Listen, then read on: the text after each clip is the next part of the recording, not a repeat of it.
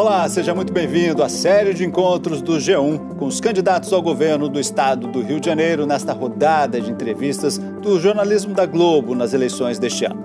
Todos os candidatos foram convidados. Você pode ver a ordem das entrevistas no nosso portal g1.com.br/rj. Candidato Eduardo Serra, do PCB, muito obrigado pela participação aqui. Obrigado, Edmilson. Boa tarde para a equipe da Globo, boa tarde para os nossos telespectadores. Bom, vamos a um breve resumo aqui da sua vida pública. Serra tem 66 anos, é carioca, solteiro e tem uma filha. É dirigente do PCB e membro da Comissão Política Nacional do Comitê Central do partido. Iniciou a carreira política na década de 70, quando participou de movimentos estudantis e sindicais. A primeira eleição disputada foi em 2008 para a Prefeitura do Rio. Também concorreu ao governo do Rio de Janeiro, governo do Estado, em 2010 e ao Senado Federal em 2014. Da redação do G1, eu sou Edmilson Ávila e o Desenrola Rio de hoje é com Eduardo Serra, do PCB. Candidato, nossa conversa terá 20 minutos e começa agora. Candidato, o senhor, no seu programa de governo, defende ali, seu programa de governo se define como anticapitalista. O senhor pode explicar neste momento como é um programa anticapitalista, como é começar a governar dessa forma no nosso sistema de hoje?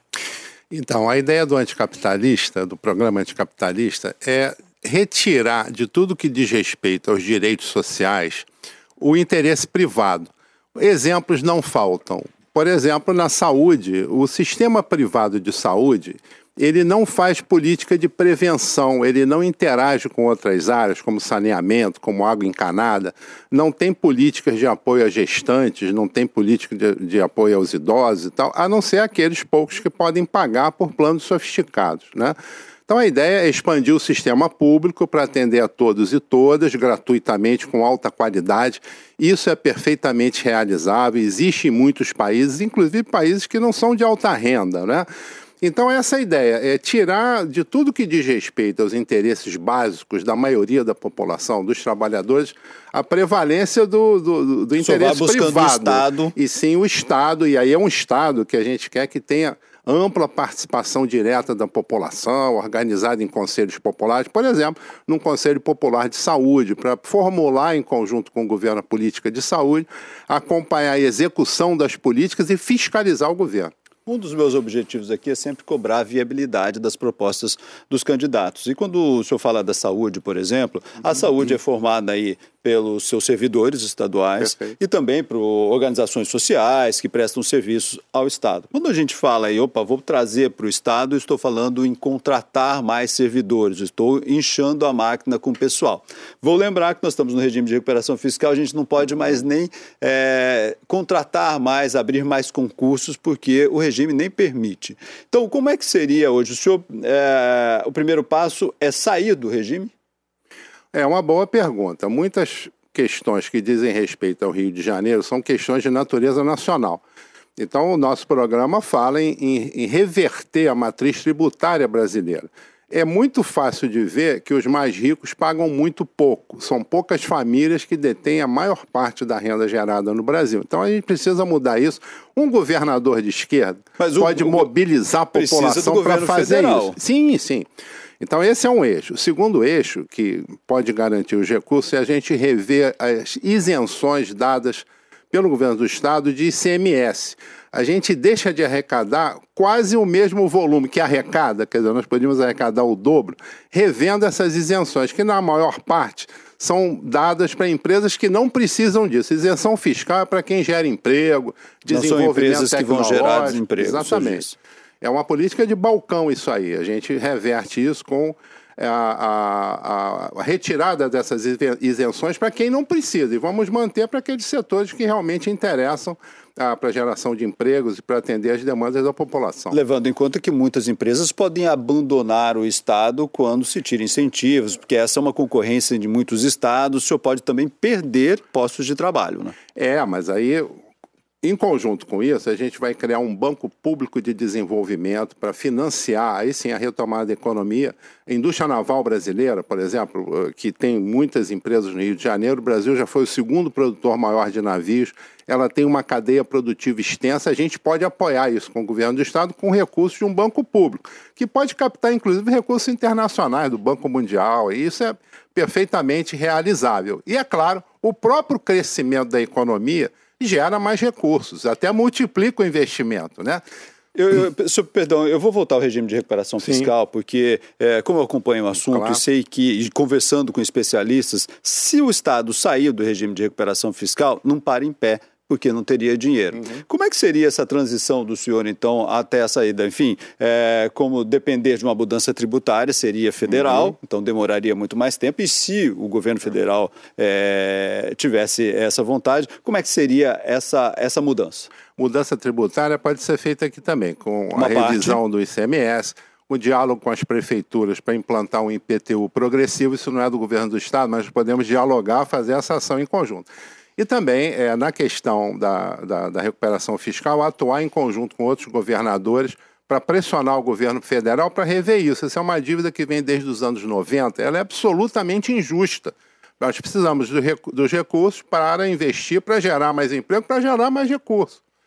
Então, e posso... mais emprego e atendimento das demandas sociais. Só para concluir essa parte financeira, o senhor sairia do regime de recuperação fiscal? Lutaria para sair. Vamos falar de outras propostas também? É, o senhor defende também é, no seu programa, está lá, a extinção das polícias civil e militar. O senhor pode explicar para a gente como seria isso, já que há tantos anos nós é, acostumamos né, é, com esse tipo de regime. Nós temos a Polícia Militar, a Polícia Civil, Secretaria de Segurança, neste momento não temos, mas sempre foi assim ao longo dos anos. Bom, a luta contra a violência, contra o crime, ela tem um outro eixo, que é o combate às desigualdades. É em cima da miséria, da pobreza extrema, que as quadrilhas se nutrem, recrutam os seus, os seus, a, a, a, o seu exército, né? Ele vem da miséria. Pessoa com falta de perspectiva, um jovem, é, é uma isca fácil, né, para o crime organizado. Então a gente tem que combater isso com a presença do Estado nas comunidades, com um programa de moradia. A gente tem no programa a proposta de construir 150 mil moradias em quatro anos. Isso vai atender aí a 700 mil pessoas, é realizável, Mas tem, o que, que substitui a Polícia Militar e a, e a Polícia Sim. Civil? Então, o primeiro eixo é o combate à desigualdade, presença do Estado, investimento em tudo que diz respeito aos interesses da maioria da população, moradia, saúde, educação, o Estado presente nas comunidades, baixa renda e tal. É, nós pretendemos extinguir a Polícia Militar, isso é uma ação nacional, porque é uma política nacional, e também a atual Polícia Civil e criar duas novas instituições civis, civis. Uma uniformizada, armada para fazer o policiamento ostensivo e uma outra de caráter investigativo, que, na nossa visão, deve atuar em conjunto com outros órgãos, com a Polícia Federal, por exemplo, e recriar a Secretaria de Segurança Pública. Quando a gente tira o militar, o senhor está dizendo o seguinte: então não vamos para o confronto, é isso? Olha só. Não é, é uma polícia eu, treinada para este confronto. Não é uma polícia que tem a, a, atuação como a de um exército, porque é isso que acontece hoje. Há uma operação numa comunidade, pelo caráter militar da operação, é tiro para todo lado, e principalmente em cima dos jovens negros das comunidades, são considerados suspeitos e tal. Esse tipo de ação nós não concordamos. Agora, claro que tem que ter ação, a gente não tem nenhuma concessão a fazer ao crime organizado, a qualquer tipo de crime. Até porque, e aí as operações das comunidades tem que lembrar o seguinte: quem ganha dinheiro com o tráfico não mora naquela comunidade, mora nos bairros nobres da cidade ou até fora do Brasil. Eu estou perguntando isso ao senhor porque nós temos é, o tráfico cada vez mais uhum. ganhando território, nós temos as milícias cada vez mais Sim. ganhando território e é, em algum momento terá o, o, confronto. Né? O senhor é contra esse confronto? Nós vimos alguns que, com alta letalidade. Esse confronto não terá num possível governo do senhor? Dessa forma, não. Dessa forma de atirar em todo mundo, todo mundo é suspeito, não. Mas é claro que a, a polícia tem que combater o crime efetivamente. E aí é importante a ligação com a Polícia Federal e o caráter investigativo. A ação tem que se dar para prender os líderes e tal Não tem nenhuma concessão a crime organizado de nenhum tipo. É uma, uma polícia civil, então, que o senhor terá. São duas. Só tem polícia militar em cinco ou seis países do mundo. A gente olha os países desenvolvidos, as polícias são civis, uma parte armada para fazer o policiamento ostensivo, o enfrentamento, né, que tem que ser feito dessa forma, e a outra investigativa com alta qualidade. Isso a gente quer a Polícia do Rio de Janeiro com a mesma qualidade que tem a Polícia Federal Brasileira, o FBI, todo mundo fala do FBI. Por que não ter aqui? Tem as condições para isso. Transporte agora. O senhor Pode. também, é, no seu programa de governo, quer recuperar todo o transporte e trazer para o Estado. A gente já teve esse movimento, uhum. é, até aqui no Rio de Janeiro mesmo, vou lembrar aqui em 85, Brizola é, tentou fazer isso com ônibus, encampou os ônibus e não conseguiu. Vamos lá então para a sua proposta, como é que seria a proposta do senhor? É, primeiro eu queria fazer a denúncia do que acontece, né? O setor rodoviário tem muito peso no Brasil, tanto na indústria quanto no transporte, quanto no transporte urbano, né? Esse grupo exerce esse poder político para impedir, combater que o, o, crescimento do metrô, das barcas, né, do VLT, porque interessa mais explorar o ônibus, explorar a ponte Rio-Niterói. Né? Então, trazer para o Estado na forma de criação de uma empresa pública, nós vamos criar uma empresa pública que vai se expandir e aos poucos a gente vai retomar o controle do, do, sistema de transporte como um todo pelo Estado. Todo o sistema de transporte. A ideia é todo Estado. o sistema de transporte. Vou falar da Supervia, né? A Supervia já transportou mais de um milhão de passageiros por dia. Um milhão e quinhentos, né? Um milhão e quinhentos. É, hoje transporta menos de 300 mil, né? E isso aconteceu, essa queda, Estamos depois da privatização. É depois da privatização. E agora o governo do estado vai botar 250, 270 milhões, se não me engano, 250 milhões para recuperar a Supervia, que é uma empresa privada. Isso não faz sentido. Então, é, com o Estado controlando o sistema de transporte, dessa forma, uma empresa pública se expande, aquela empresa que não cumpriu o que está na concessão vai ser encampada, e a da Supervia já tinha que ter sido revista, porque não cumpre nada da concessão.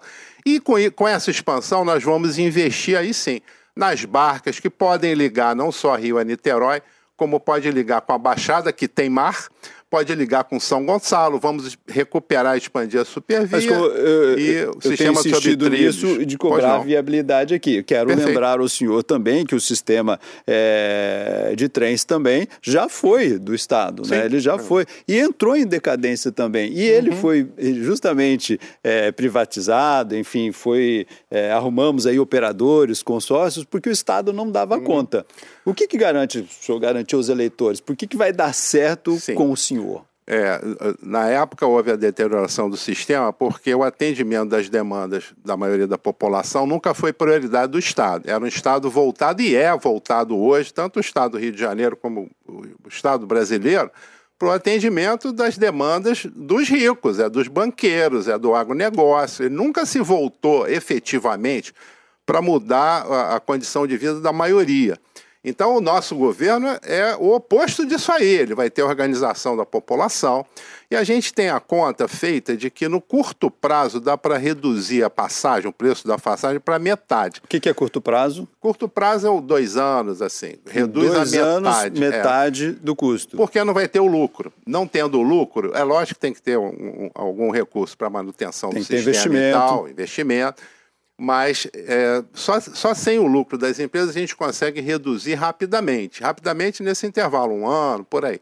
E no médio para longo prazo, podemos chegar à, à tarifa zero, a, a passar o, o, sistema ser gratuito, mudando a forma de financiamento. E repare. Médio, médio o que o senhor disse de, de médio quatro prazo, anos, em quatro, quatro anos, sim, zeraria, sim. de graça. Zeraria. E mudando a forma de financiamento. De graça não é, porque vai ter cobrança Alguém de vai pagar, a sociedade é vai pagar assim, por isso de outra forma. Já é assim, já tem cobrança de taxas e impostos que vão para financiar o transporte. Com essa situação do, do nosso Estado, com esse endividamento todo, o senhor acha que é viável prometer isso em quatro anos, o transporte público de graça para a população? Enfim, eu sei que vai, vai ser em forma de impostos, então, vamos pagar mais impostos. Basicamente isso. E, e veja bem, o transporte público ele interessa a todo mundo, interessa aos passageiros, aos trabalhadores, que vão chegar no seu emprego é, sem custo, na hora certa, que ele vai se expandir. Ele vai ser mais barato, porque barco é mais barato que ônibus, né? Trem é mais barato que ônibus. Então, ele vai ter isso. A gente tem a luta maior para a mudança do sistema tributário. E vamos fazer no Rio de Janeiro a expansão das fontes de financiamento tributárias para financiar o sistema. Isso é viável, sim. E já é assim, já parte do, dos recursos já vem de tributo. Mas vocês não têm ainda é, como isso seria financiado? Assim, como, como a sociedade vai financiar isso com impostos? É, tem o caminho. Veja bem, eu estou falando em criar uma empresa pública, ela vai se expandindo aos poucos, enquanto isso a gente vai fazendo essas mudanças. Então dá para reduzir as tarifas no curto prazo, o preço da passagem, e do médio prazo, aí sim, reformulando essa base de financiamento, é, nós vamos então ter as condições para implantar a tarifa zero. Tem que outra... existe em vários países. Tem vários países onde o transporte é público gratuito. Uh, tem uma outra proposta aqui do seu, do seu programa que diz o seguinte: que imóveis que é, permanecerem fechados por mais de dois anos, que eles sejam desapropriados. Uhum. É viável isso? Isso é algo que tem que ser feito em acordo com as prefeituras, né? Então você tem a prefeitura, você tem a cobrança do IPTU, que a gente quer que seja progressivo. Quem tem muitos imóveis deve pagar mais proporcionalmente do que quem tem um só. Até para ter esse recurso para investir no setor habitacional, para ter programas habitacionais para as famílias de baixa renda, a gente propõe construir 150 mil habitações em quatro anos, realizável. Né? E isso do imóvel fechado é para combater a especulação que é feita em cima dos imóveis. Tem mais imóvel fechado é, é, tem mais gente morando na rua do que gente que, do que as vagas dos imóveis fechados. É mais ou menos essa conta. O senhor está fazendo muitas promessas caras, então eu vou, eu vou confrontar o senhor. O senhor está dizendo, olha, troco todo o meu sistema de ônibus em quatro anos, ele será de graça. E agora o senhor fez uma outra é, promessa que 150 mil unidades em quatro anos. Quanto é que vai custar isso, candidato? É, é financiável com essas mudanças na captação de recursos, com o Banco Público de Investimento, de Desenvolvimento. A gente consegue financiar isso sim, até porque isso pode ser feito em conjunto com as prefeituras e nós vamos ter a receita de um IPTU progressivo, que com certeza vai ser implantado em muitas cidades. Mas IPTU é uma receita municipal, Por não isso o trabalho conjunto do Estado com as prefeituras. Tem contrapartidas a isso, né? E, então as prefeituras teriam que ajudar, então, o e Estado. vão receber outras contrapartidas do Estado para poder haver essa troca e um recurso suficiente para fazer esse investimento. E um banco público de desenvolvimento, ele capta recurso, inclusive internacional. Não seria um banco como o Banerj que nós tivemos, que é, foi fechado, dava muito prejuízo. Não, ele vai ser um banco que vai ter investimentos a fundo perdido, vai ter investimentos com retorno, que vai captar recursos de várias formas, uma parte orçamentária e uma parte internacional do Banco Mundial e, e fontes assim. Bom, tem uma outra proposta que a gente precisa conversar, que é sobre a SEDAI. SEDAI é, foi a leilão, uma parte da SEDAI, lembrando que a produção de água ainda permanece com a SEDAI, uhum. mas é, a distribuição e o saneamento, isso tudo foi concedido. A proposta de vocês é retomar Sim. tudo? Como que será? Olha já só. que já se paga, é, é, o, a, esses uhum. consórcios já estão pagando por isso, né? Certo. É, uma entrevista do presidente da nova empresa no Globo, jornal Globo, de alguns dias atrás, ele falava com certo orgulho que já demitiu muitos funcionários, que reduziu o número de clientes e ele opera em 17 dos 92 municípios. Né? Isso para nós não é motivo de orgulho, não, isso é motivo de preocupação. E há especulações, inclusive divulgadas na imprensa, de que o dinheiro da privatização da SEDAI foi usado para pagar esses funcionários fantasmas do, do, do, CD, do, com, do CEPERG. Do CEPERG. Confundi com Comperge. CEPERG. Comperge é uma boa pergunta também para fazer o seja petrolífero. É, do CEPERG. Então, assim, tem dois erros aí. A água é um direito de todos, água e saneamento básico. Se é uma empresa privada, a tendência dela é atender aqueles que podem pagar então reduz a clientela para uma clientela que pode pagar e vai deixar uma boa parte da população desprovida Mas tem uma contrapartida que é a universalização. Espero que, que aconteça, mas eu prefiro o controle público do sistema para garantir a prioridade àqueles que não têm. No, na Baixada Fluminense, por exemplo, muitos municípios não têm nem 50% das moradias com saneamento básico. Então, é, isso é a prioridade, não é para quem pode pagar. Quem pode pagar, pode pagar. Então, eu tenho, nós temos no nosso programa a intenção de reverter essa, essa privatização. A SEDAI seria do Estado público, de tudo. Eu não quero terminar essa entrevista antes da gente falar de educação, Perfeito. que é super importante, já que é, educação prioritariamente, né, para nós temos o Estado dominando. Como é que será é, no futuro governo do senhor? A ideia é expandir o sistema público. O Estado é responsável pelo ensino médio, né? E nós temos duas universidades estaduais. A ideia é expandir o sistema público de ensino médio para atender a totalidade. O sistema privado fica como complementar. Você tem mais um minuto, tá? Perfeito. Só para lembrar o senhor.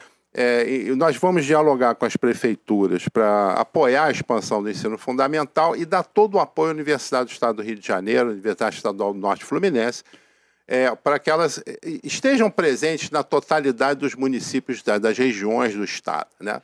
E com isso, é claro, programa de bolsa, programa de recuperação das escolas, uma vez que a evasão é muito grande e nós temos pouca gente chegando ao final do ensino médio. E isso, para mim, é fundamental. Educação é um direito de todos, é dever do Estado e é algo essencial para garantir a qualidade de vida, o, o, o a, a, a, viabilidade da vida da grande maioria da população, que hoje, infelizmente, não tem acesso a isso. Ensino integral?